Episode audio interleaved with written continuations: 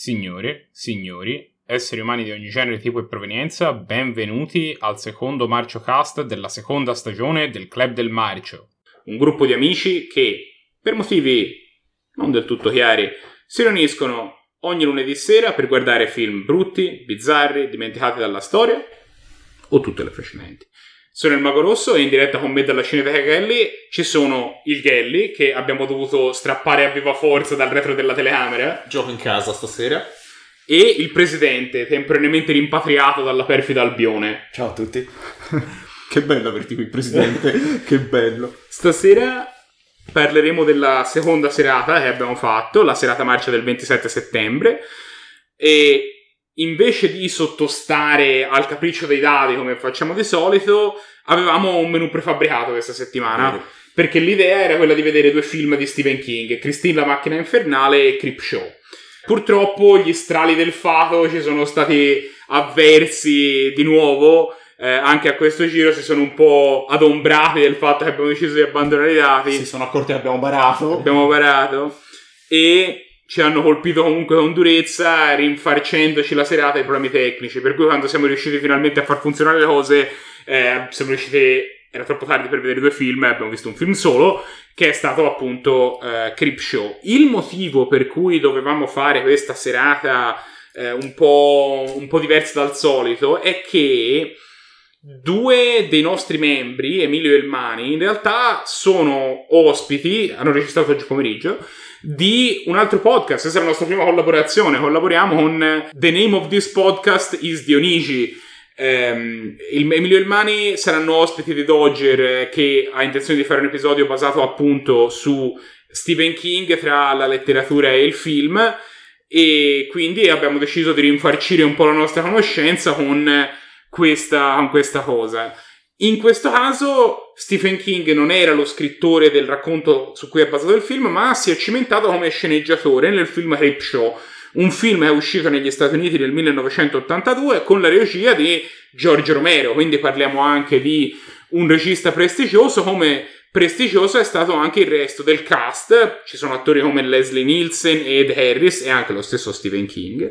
E anche il compartimento degli effetti speciali con Tom Savini che all'epoca siamo proprio nel suo pieno.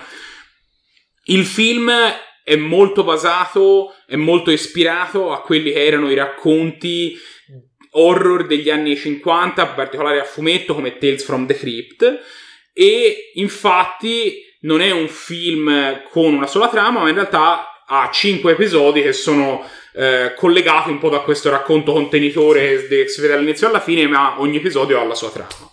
Sì, come vi ha spiegato il Mago Rosso, è un film a episodi. Ora, normalmente a me i film a episodi non piacciono molto, però in questo caso c'era uno stratagemma, no? Per legarli tutti assieme, che era questo fumetto, questo fumetto Creep Show, che all'inizio, a, com'è che si chiamava il, il prologo? Com'è che Nel prologo, nel sì. prologo, si vedeva questo ragazzino che poi è figlio di Stephen King, che litigava col padre perché il padre gli beccava questo fumetto dell'orrore in cui c'erano i mostri, pornografia praticamente per l'epoca, e glielo buttava in un cestino, ecco, e è come se in qualche modo il narratore lo recuperasse e lo aprisse per noi e sfogliandolo ci mostrasse tutti questi episodi orrorifici che avevano la particolarità di essere ognuno diverso da quell'altro, almeno nel- nello stile.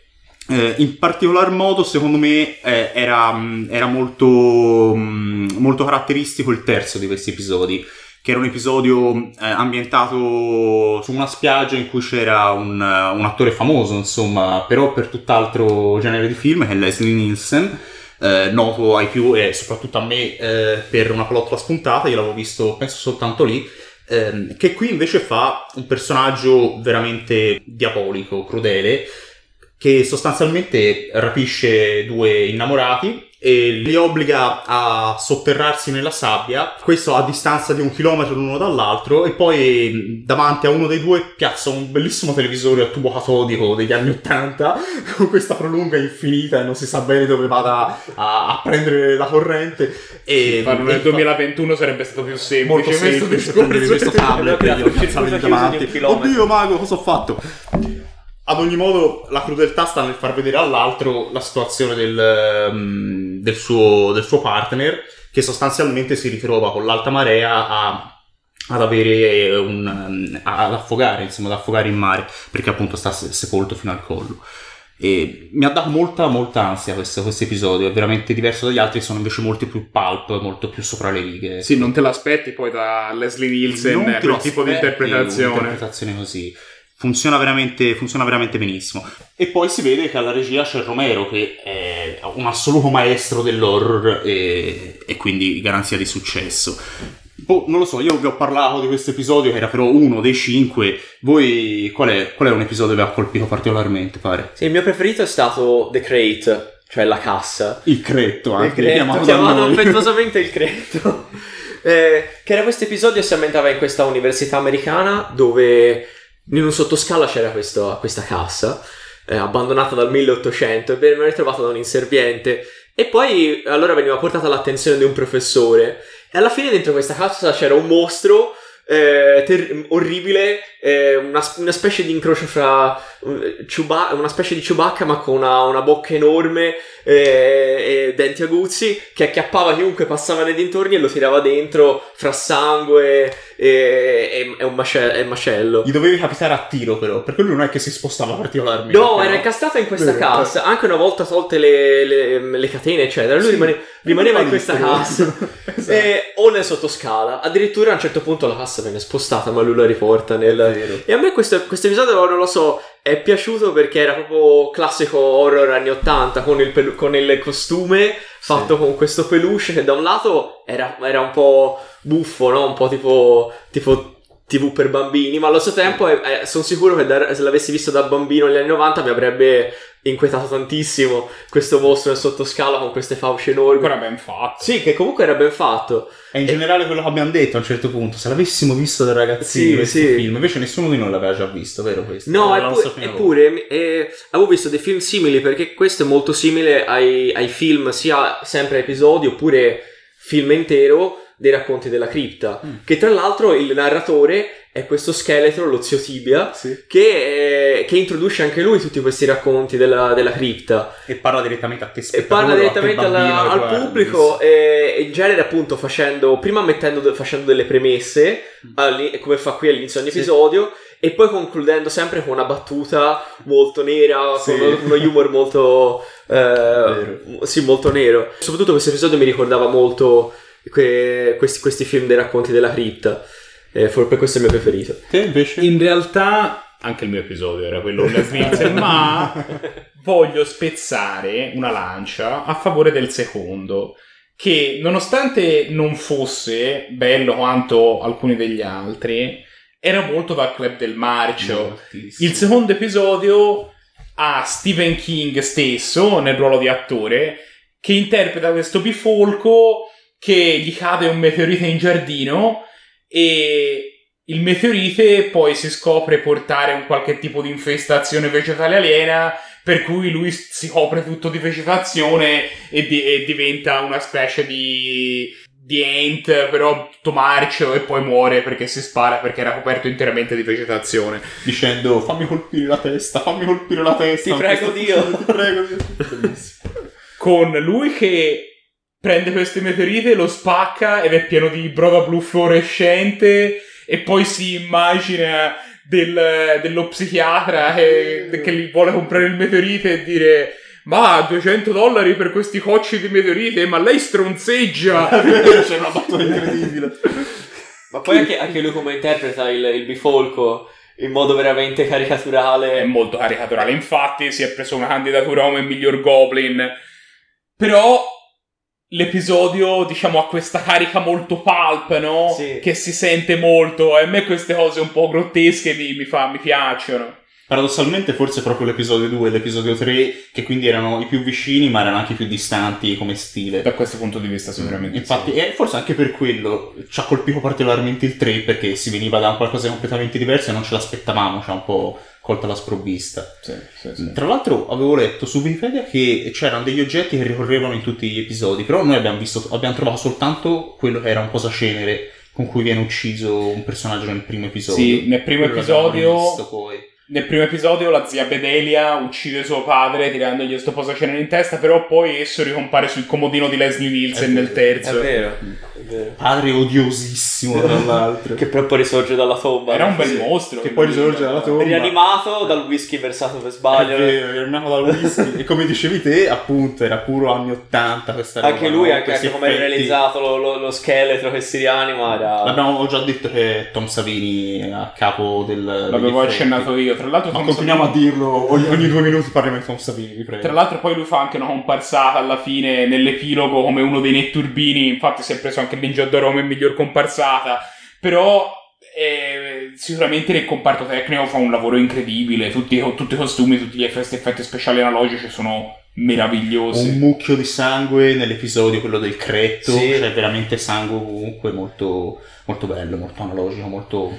ma il quinto episodio nel quale alla fine quest'uomo muore perché gli si riempie il corpo di scarafaggi ed erutta scarafaggi Sì, ovunque. Quella scena era molto forte, era fatta molto bene. Ninja d'Oro alla migliore scena, candidatura assicurata immediatamente. Però nel senso, anche lì c'è della maestria, eh. Molto, molto, molto, bellissimo. In realtà, io trovo che la parte preferita del mio fi- la mia parte preferita del film non sia neanche stata un episodio, ma sia stata proprio il- la transizione forse tra un episodio e l'altro. Questo fumetto che si sfoglia un po' alla maniera dei- dell'inizio dei film Disney, vi ricordate? C'era Sì. la, eh, quella, Sì. quella storia che si apriva soltanto a questa... Sì, era perché le, le scene dei film iniziano o finiscono integrandosi nella vignetta di un fumetto, che è il fumetto che all'inizio il padre Sì. aveva gettato nella, nella spazzatura e che il- lo zio Tibia raccoglie e Mhm. inizia a sfogliarlo, a leggerlo e racconta ogni episodio. Esatto. No, questa, questa cosa l'ha fatto Era- molto bene. era ganzo. Eh, Come, come ho detto all'inizio, era, era un motivo che alla fine mi ha fatto accettare anche un film episodico. Ma poi non solo era una buona trovata questa cosa del fumetto, ma era anche fatta bene, cioè l'effetto speciale della transizione a fumetto era ben realizzato Sì, sì. e questo insomma aiuta molto. Insomma, il film eh, ci è piaciuto parecchio. Alla fine ogni episodio eh, ci ha soddisfatto. A, è- a qualcuno è piaciuto di più un episodio, a qualcun altro un altro, ma insomma, alla fine ogni episodio ha avuto quella sua particolarità che ci ha colpito e siamo rimasti soddisfatti. E, e- proprio per questo il film si è preso un, un numero particolarmente alto di nomination per il Ninja d'Oro. Una carrettata. Abbiamo candidato Tom Savini come per i migliori effetti speciali, oltre che come miglior comparsata, come precedentemente detto. Les Nielsen come miglior attore per eh, il suo ruolo nel terzo episodio.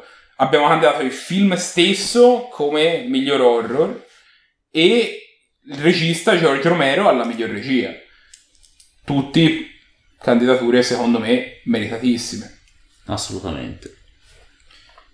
Se qualcuno volesse vedere un film, un film simile, Ma prima ne stavamo parlando fra di noi e alla fine un, un film che ha, che ha sbaragliato la concorrenza è Society, The Horror di Usna del 1990. Un film veramente gagliardissimo che ha in comune con questo il fatto di pescare ancora, per quanto sia degli anni 90, pescare ancora a piene mani negli anni 80, come stili, come costumi, come atteggiamenti dei personaggi, e poi avere degli effetti analogici strabordanti caratteristica comune a tutti i film di Yusna che infatti nella stagione del club 2020-2021 ha vinto eh, il Ninja d'Oro per migliori effetti speciali. Grandissimo Yusna, grandissimo film Society The Horror. datemi un voto. Io gli do 8. Mi sono divertito parecchio.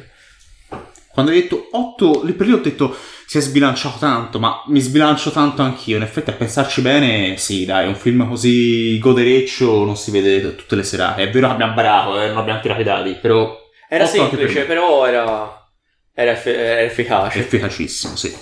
Gli volevo dare 8 anch'io. Ben via, fallo. Non basta, 8 e mezzo. Questo film era incredibile, era un gioiellino. Gli effetti speciali erano, erano mitici, tutto il comparto tecnico è fatto benissimo, gli attori quando ci si mettono fanno veramente delle parti incredibili. Io Leslie Nielsen così non l'avevo mai A visto. parte Stephen King. Stephen King era un bel goblin, questo penso anche lì già. A, me- Quindi- a me ha divertito da Stephen King. Però- Ma a me questo grottesco mi piace, ma io mi voglio spingere oltre, gli do 8 e mezzo. Ragazzi, ma 7 nomination. E quando le prende un film 7 nomination? 8 e mezzo per questo film. D'accordissimo, d'accordissimo. Io voglio ricordare a tutti i nostri ascoltatori che Se questo Club del Marcio non vi basta, se volete più Club del Marcio nella vostra vita, potete seguirci su, su YouTube, potete lasciarci recensioni nelle nostre piattaforme audio, siamo presenti su tutte le piattaforme audio possibili. E potete seguirci su Twitter, su Facebook, su Instagram, in tutti i luoghi, potete scrivere Club del Marcio e ci troverete. In tutti i luoghi, in tutti i laghi, in tutti i mari. Ovunque. Ovunque. Ad ogni modo, questo è quello che avevamo da dirvi per questa settimana. Ma la settimana prossima ce ne torneremo con altri due film. Ci vediamo allora. Ciao a tutti. Ciao. Ciao.